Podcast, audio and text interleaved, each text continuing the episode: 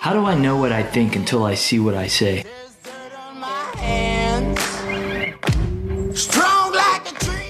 I'm your host, Jacob Goronsky, and welcome to From the Green Notebook, where we create leaders one podcast at a time.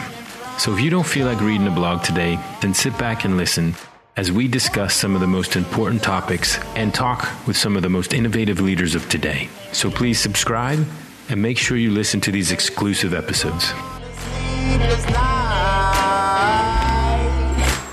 Try to catch me howling at the moon.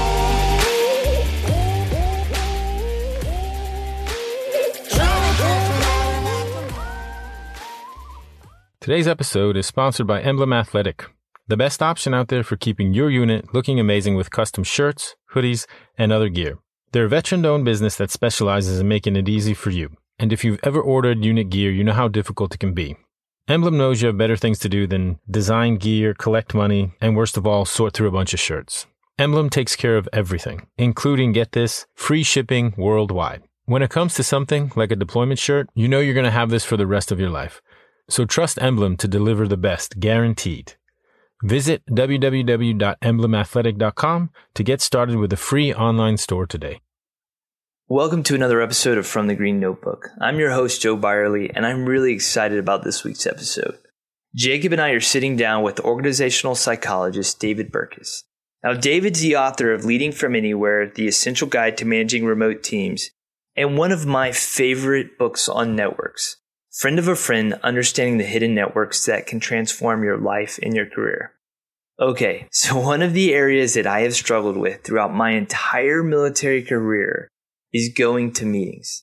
I've never been a fan of them. You know, we spend so much time in them throughout the week and we make so many key decisions, yet so many of them are bad.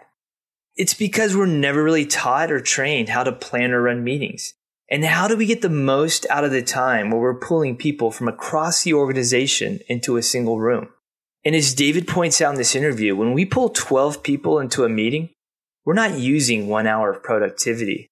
We're using 12 hours of the organization's productivity. So why not make the most out of it? So in this episode, he is going to give us a ton of practical advice on meetings. And some of it, just to be honest with you, I have never heard before this interview. We're also going to have a great discussion about the importance of leaders fostering psychological safety in organizations.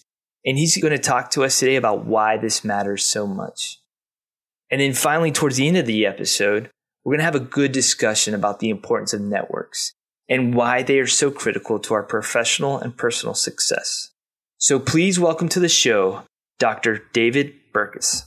Hey, thanks so much to you both for having me. Yeah, thanks for coming on. Uh, we're looking forward to the conversation. And uh, maybe you could just take a minute and share a bit about yourself with our listeners. Yeah, so I'm an organizational psychologist by training, writer by passion, although that kind of gets it backwards. I grew up always wanting to write books. I thought that meant fiction, but when I was in undergrad, I found organizational psychology, ended up doing a master's and a doctorate in that with the goal of taking a lot of ideas from behavioral science and making them more practical and applicable. One of the big problems with most academic disciplines, but especially readily applicable stuff like psychology, is that it's written for an audience of 15 other academics and it never actually gets used. So I've dedicated most of my career to helping translate those insights, bring them through storytelling, through practical takeaways and applications, making them much easier to explain how the world around us, mostly the people around us work and how we can work better as a result. Well, David, thanks for coming on the show today. And you know, Jacob and I talk about all the time, like we hate meetings, and so we we both listen to your podcast, and we figured you would be a great person to tell us how to do better meetings.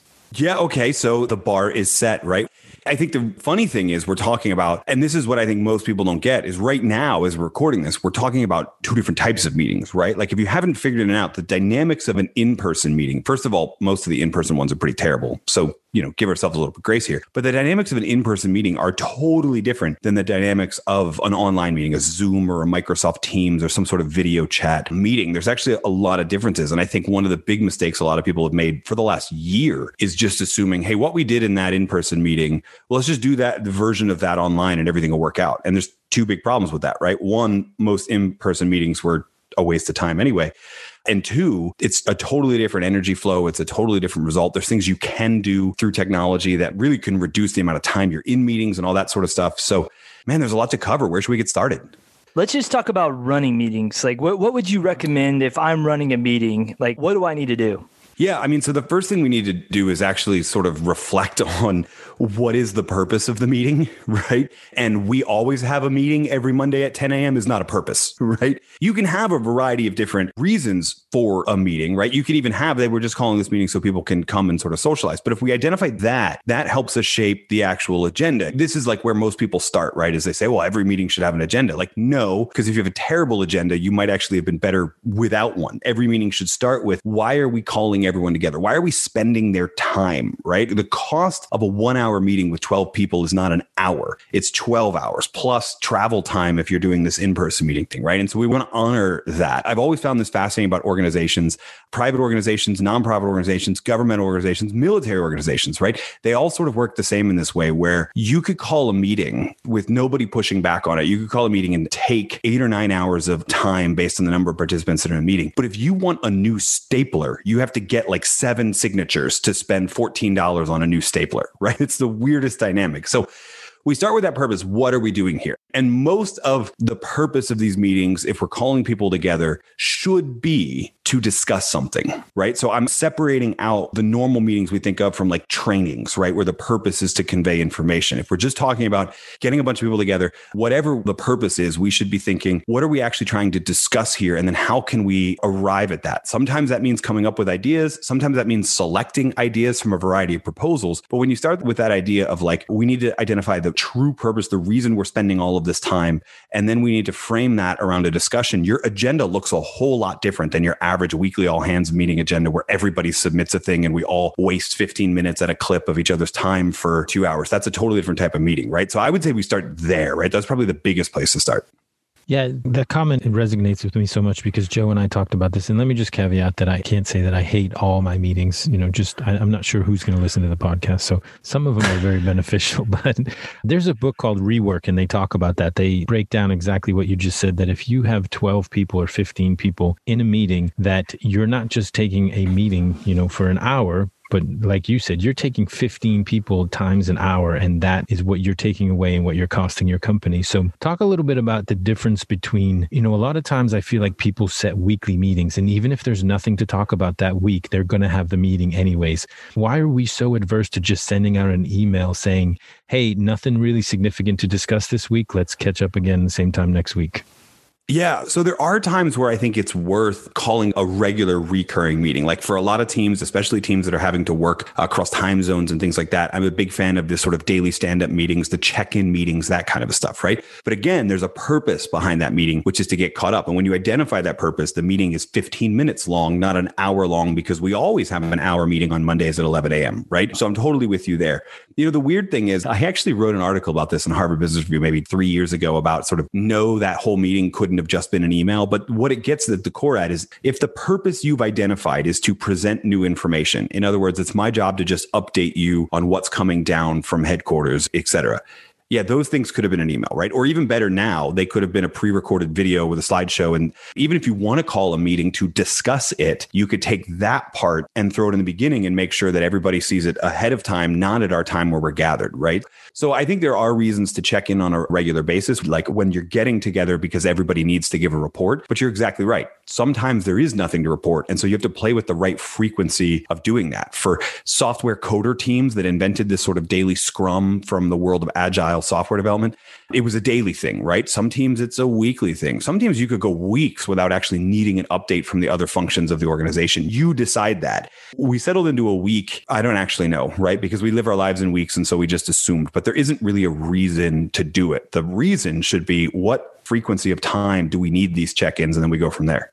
And so once we have our purpose and we figure out why we're meeting, you know, one of the things that I struggle with, and I will stand by my statement, Jacob, like I hate all meetings. And that's we got some I tension here. Jacob cares about his career. Joe, on the other hand, is tanking it right in front of us. Can we edit out this whole section of the interview?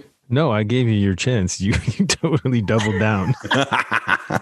All right, because one of the biggest things I struggle with, David, is like an article I wrote a couple months ago is this idea of briefing empathy. Because I feel like when people talk in meetings, like they just completely shut down what's going on around them and just start talking. Like, h- how important is it to read the room and to pay attention to what the body language of other people?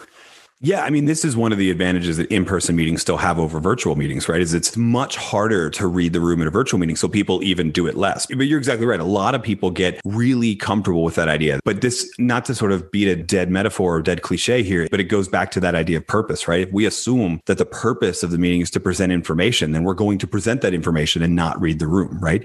If the purpose is discussion, then that changes the attendee list, that changes the agenda, and that actually makes empathy more important. But I also think it makes empathy more likely likely because again if your goal in bringing everyone together is to understand their perspective through discussion then you're not serving your goal if you're just talking right? Now this takes a long time to develop. This is a skill right? Empathy and understanding the people and reading the room is a skill that needs to be developed. But if you don't actually start from a place of i need to do this your skill never really develops. So if you're listening to this and you're like great i'm in. Where do i start? Here's my little tip is find a trusted person on your team, somebody who you know is going to be in that meeting, and pull them aside ahead of time and say, Would you watch me? Like, watch me and watch the room because I'm going to get going into a bunch of different information. I know I have a tendency to just look over everyone. And so, could you pay attention to the room, pay attention to their reactions? And we'll circle back afterwards and you can tell me, Oh, you know, when you made this joke, well, it didn't quite land with these three people. And now they might be offended. You might want to follow up on that, right? Or like, you know, you did over talk these two people multiple times. So, we need, we need to be more aware to draw them out of the the conversation. I will say it is incredibly hard to be focused on running an efficient meeting and also running an empathetic one. And so I think a lot of times having a trusted partner watching you to give you feedback on it afterwards can be a huge step to developing that skill. I love that you said that about having somebody watch you and give you feedback. Because I remember one time, it was after a meeting, a high ranking officer pulled me into his office and goes, What did you not like about the plan that we discussed? And I was like, What, what are you talking about, sir? And he goes, You rolled your eyes like three times in that meeting. And he's like, I just want to know what it was. And so I know for me, it's like having somebody help me watch my body language in meetings so I can get a little bit better control of that. Yeah, totally. I mean, it's super helpful. I grew up in the Northeast of the United States, which is a drier, more sarcastic part of the country than where I live now, which is the South, right? Even though the South can be just as sarcastic, right? Like it took me a couple years to learn that bless your heart is actually an insult, but I eventually figured it out. So having somebody watch that, because you think you're hilarious, like I'll throw stuff out because I'm just being funny that other people didn't really grow up with dry humor. My wife has been very good for me for the last 20 years for that. And I realized that I need sort of a work version of that as well to be like, dude, you got to tune down. You're at 11 on the sarcasm meter. You need to go down to like a four in order to not rub multiple people the wrong way. Where did you grow up, David? I grew up outside of Boston. Groton, Massachusetts. So I grew up right outside of Worcester, Massachusetts. Oh yeah, yeah, yeah. yeah. I know exactly what you're talking about. When I first came into the military, I would be, you know, exactly what you said, just kind of jabbing with people, and it's a friendly banter. And then next thing I know, I got somebody in my face that wants to fight, and I'm kind of laughing because I'm like, I, I don't know what you're upset about. I really don't. Like I thought we were just playing around, and just it's a different sense of humor. So I know exactly what you're talking about. And my wife just straight up tells me I'm not funny. So. No, I mean it's totally true. People don't get it, but when you, especially in New England area, like our love language is snark, right? Right? It's not words of affirmation or quality time. It's snark. It's hard for people to figure that out. So you two weren't teaming up with me before the show. No, we were showing you how much we appreciate you by belittling you. Doesn't that make perfect sense? Yeah, exactly. In our world, yes. So, what is your stance on questions then, David? Because I know that, you know, when I'm in a meeting, the one thing that I will say can get frustrating is when people ask questions that don't really need to be asked and when they just don't have anything to do with the topic. And then a lot of times people take the opportunity to turn questions into, hey, let me tell you how much I know about this information or whatever topic we're speaking on, and then throw in some, you know, arbitrary question. Or even it's not really a question, it just intones up at the end. Right. Yeah, we've all definitely been there. You know, there's two things here, right? So, first, there are some people that are just jerks, right? And want to dominate the conversation and they use that question and answer time to do it. And it takes a good and also empathetic host to, you know, pull that person aside, like the high ranking officer with Joe and go, dude, what's going on here? Right. And have that conversation with that person. But there's a lot of times where excess questions and excess discussions are actually a signal that that person isn't being given an opportunity in any other situation to express dissent or express their perspective. So that can actually be kind of an indicator that maybe we need to build more discussion time into the agenda. Maybe I need to increase my one on ones with that person so that they have an opportunity to feel heard. There are definitely times where people use that sort of open any questions call to insert something that feels off topic, but it's not off topic to them. They've been waiting for it for two weeks, right? For the opportunity. And this is the only chance they're going to get. So again, it's a skill to develop. It, it takes a savvy leader and an empathetic leader to understand the difference between that. When is someone being a wonderful example of jerktitude and when is someone just trying to be heard for once at work, you know? Yeah, thanks, David. I'm curious, you know, if, if I'm going into a meeting, like how would you recommend I prepare just so I don't look like a jerk or that I can get the most out of my time in that meeting?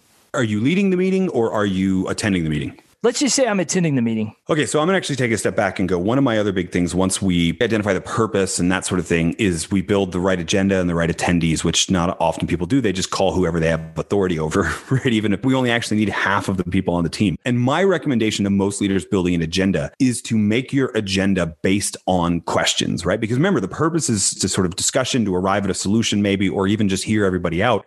So you could still have a top line like budget, but what is the big question around the budget that needs to be answered? If I were preparing for a meeting, that's what I would try and take the time to identify. Because if a leader sent me the agenda, and you absolutely should be getting the agenda ahead of time so you know where you can contribute.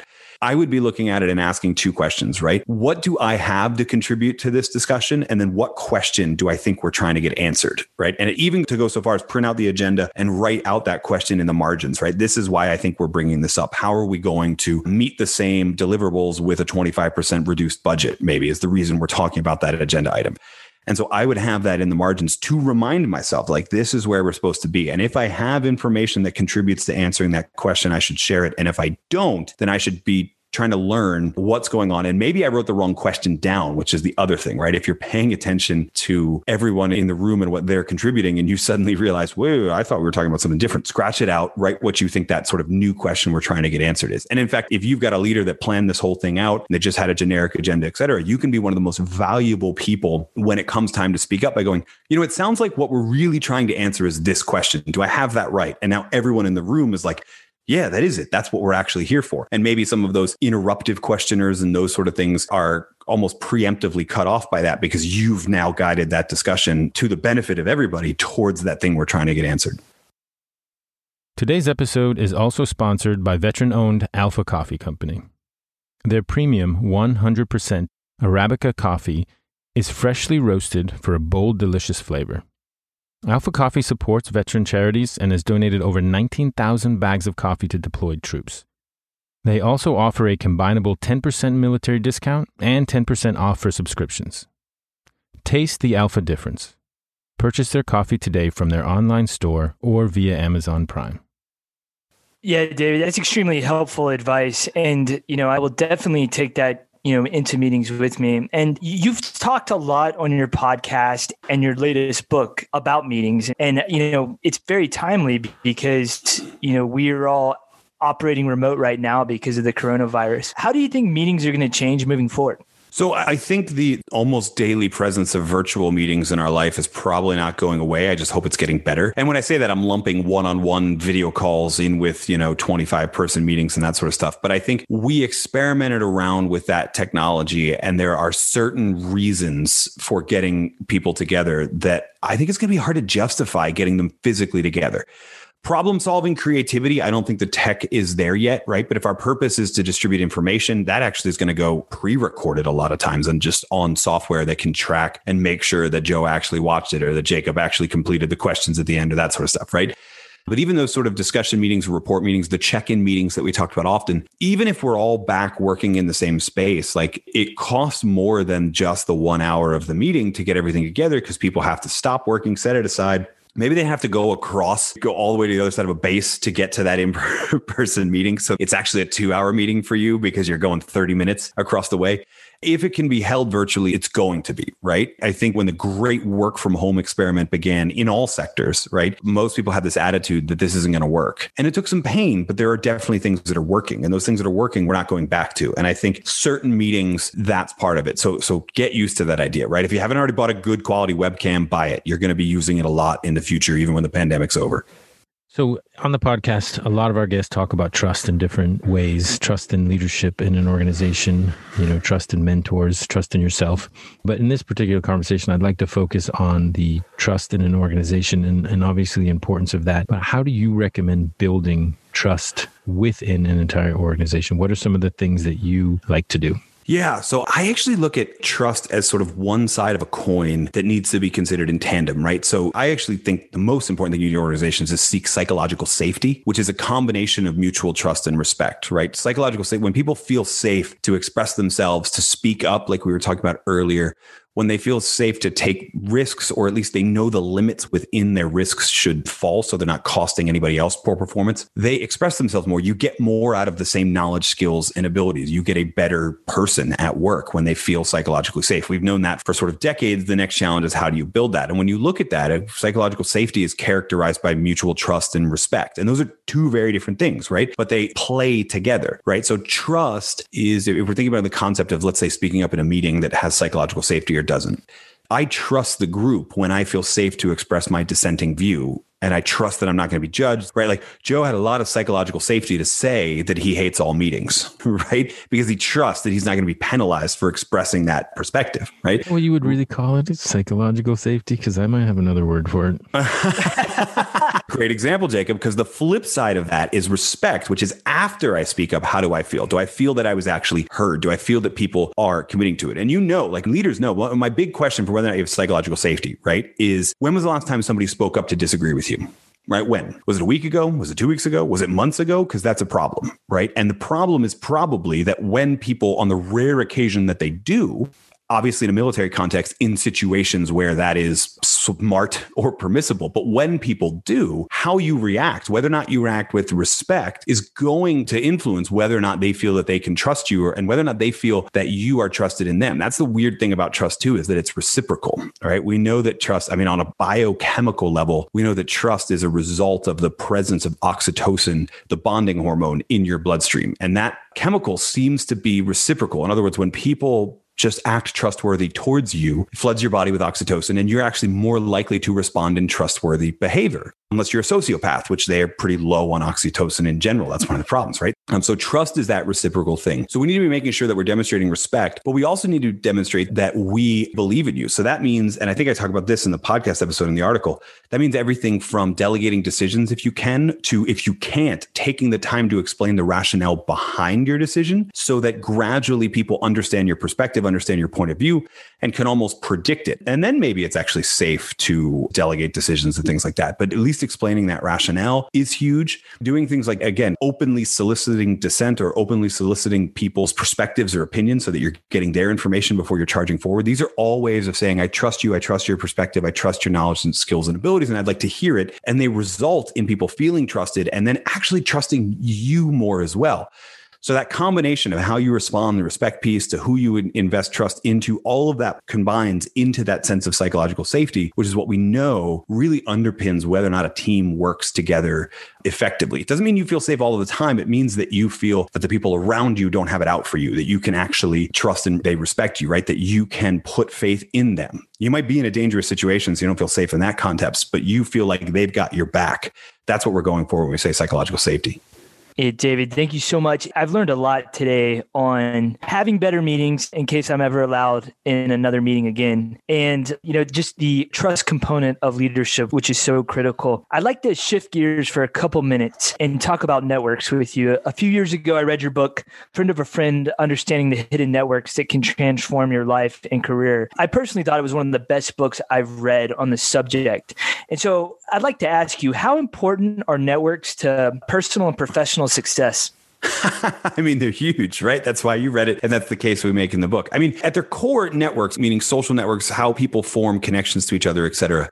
Networks affect our flow of information, right? And whether or not we're in an echo chamber or whether or not we're in too tight of a network or we're in a diverse enough network to get an accurate read of what's going on around us, all of that is shaped by networks. So I don't mean networks are hugely important for your professional success just from the standpoint that most people talk about, which is, you know, oh, it's all who you know. And if this person knows you, you're going to get a great assignment and that sort of stuff. I mean, it is that. I can't lie. But also, you're going to do better in the role because if you've got a broad and diverse network, if you're checking in with what we call weak and dormant ties regularly, so you're understanding the viewpoint of people who are in a totally different function or a totally different geographic region from you, and you can see how all of that fits together, you're going to make better decisions. History is full of people making terrible decisions, some business, some governmental, some military decisions, terrible decisions based on a lack of information that a much more diverse network would have solved. So beyond just the it's who you know, et cetera, to get ahead, there's the idea that you will perform better if you have better access to information. And the only way that flows is through human networks. You mentioned dormant and weak ties, and this is a great example of a weak tie. Is it? I think I spoke to you like two or three years ago, and then as Jacob and I are putting together this podcast, like I reached out again. But for those listeners who are unfamiliar with those terms, could you talk about that a little bit? Yeah, yeah. Sorry, I flew through a couple terms there. So a weak tie is someone you know, but you don't know that well, right? So it's somebody maybe that you're on assignment near. It's somebody that you kind of know, but you know his name or you know her name, but you don't really know a lot about their backstory, et cetera. In a business context, I always joke that this is the person that you know, but you only see them when there's cake in the break room, right? A dormant tie is a little bit different. This is somebody like you and I are, Joe. This is somebody that you don't talk to all that often. Somebody it's been a year or two years since you've talked to. Maybe they got reassigned, you got reassigned, whatever. Like life happens, people move, people change roles, responsibilities, change careers, et cetera. And that creates these dormant ties ties. All of us fall behind in keeping track of all of the people that we've met. The irony is those connections are much easier to sort of reignite. Like it's easier to grow a relationship with a weak tie or reignite a relationship with a dormant tie than it is to go to like a room full of strangers and try and work the room and find the perfect connection right? So the big thesis in the book is that that's the hidden network that we're referring to in the subtitle is that these people who are in your life in some capacity, maybe they are now, but they're weak ties, you're not noticing them enough, or these people who you haven't talked to in years, so you don't think about them when you think about your contacts and the people that you know, those people are a potent source of new information, new ideas, new introductions, all of that sort of thing. And so it's not about networking is not about work in the room, not about meeting strangers, not about finding ways to get to know more people and schmooze people, et cetera. The most effective thing you can do is develop a strategy where you're regularly checking in with those people so that if they need you or you need them, it's not this really awkward conversation where we haven't talked to each other in five years and now I have to ask for help. It's just another conversation that we have every couple of months. And this one just happens to be around the fact that I need some help. I love the fact that you talk about networks and how, you know, some catastrophic events can be avoided if you surround yourself with the right network because I feel like leaders often or too often surround themselves with people who are like them or surround themselves with people they're not intimidated by or challenged by and I think that good leaders will know their weaknesses and they'll surround themselves with people who counter their weaknesses by, you know, being their strengths. I'm not sure if that made sense or not. Oh no, it makes perfect sense and we see it in the literature. I mean, there's our normal psychological bias. We like people who think like us, right? Because clearly they're brilliant. Otherwise, you know, if they disagreed with us, they're not so smart. But also that compounds. Like, and we actually find that that bias towards self similar people is actually the smallest element of how people find themselves in echo chambers, right? Because it, like it's 2021. If you're a leader at this point and you don't know that you need to be seeking out diverse voices, I can't help you. Like you've been ignoring decades of people telling you that. But what tends to happen is that little tendency to spend a little bit more time, to check in a little bit more often, to listen a little bit harder to people who already agree with us creates a multiplicative effect or a compounding effect. Because where do you meet most new people? Well, you meet them through other introductions. You meet them through friends of friends. That's why we called it that in the book, right? And that can be a bad thing for increasing diversity in your network. Because if you're spending the most time always with people who are similar to you, then they're referring you to more people. And over time, the echo chamber effect actually compounds. And we've seen this at an individual level. There's actually a fascinating study of a public school, public university system in California 40,000 people and you could see just throughout the normal academic year, right? Like August to May, you could see it in people's email conversations. Over time, they were talking to people more self similar with them so that by the end of being at this diverse 30, 40,000 person campus, people were in their echo chambers by the end of the year. And it's not because they don't know that diversity is important. It's because they don't know that that little bias towards people that are self similar causes them to have more conversations, longer conversations, more in depth conversations with people who are similar similar to them. And then who they end up meeting are people similar to those people and hence similar to yourself. So you can find yourself in echo chambers while actually thinking that you've got a ton of diversity, et cetera. So by the way, I hinted at it earlier. That was why my big question was like, when's the last time one of your people spoke up and disagreed with you? Like, when was the last time you actually heard an argument for why you're wrong? You don't have to agree with it, but if nobody is telling you that argument, you probably need to work on the people you're talking to and find a few who disagree with you. Yeah, David. And that's like one of the biggest lessons, you know, I've learned doing this podcast is if you knew Jacob and I, we're from two totally different backgrounds. Jacob's from the Northeast, I'm from the South. So bless your heart, David. and like Jacob will sit there and watch, you know, Patriots football and Tom Brady like all day and go play golf, where I'm perfectly happy, like sitting here reading a book and writing a blog post. And so, you know, just this podcast alone has just been a really, you know, neat experiment because we've both come from two different angles and we're coming together in a solid purpose. And Joe, you demonstrated the difference right there by saying the Patriots and Tom Brady because he plays for Tampa Bay now. I'm sorry, I forgot you shifted allegiance once your quarterback left the Patriots. He's everybody's quarterback. I don't know, man. I, living where I live now, I, I, sometimes think prior to the Tampa Bay era that America's team wasn't necessarily the Dallas Cowboys. America's team was whoever's playing the Patriots, right? And so I kind of feel like America's team is the Chiefs in the Super Bowl this time around, right? Because they're who's playing Tom Brady. That's my team, David. well, it is not mine. I actually, my family is originally from Philadelphia, so I have the misfortune of being an Eagles fan. It only worked out well once. Although when it did, it was because we beat Tom, Tom Brady. Brady.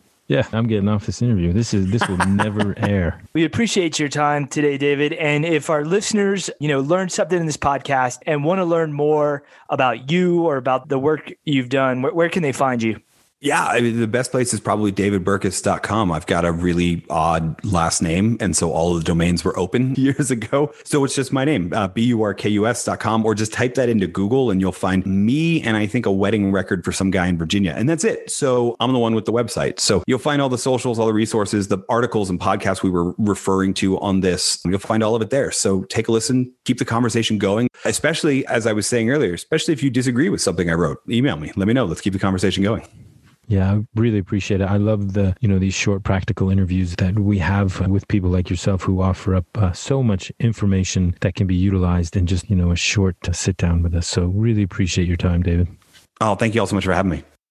Thank you again to all our listeners for joining us on another episode of From the Green Notebook. Check us out at fromthegreennotebook.com where you can download past episodes, read some of our previous blog posts, and sign up for our monthly reading list and Sunday email. If you enjoy the podcast so far, please subscribe and give us five stars on Apple Podcasts. And follow us on Twitter at FTG Notebook, as well as Instagram and Facebook. You can find us by just searching From the Green Notebook. So this is Jacob Goronsky signing off, and hope you tune in to our next episode. I came from the mud. On my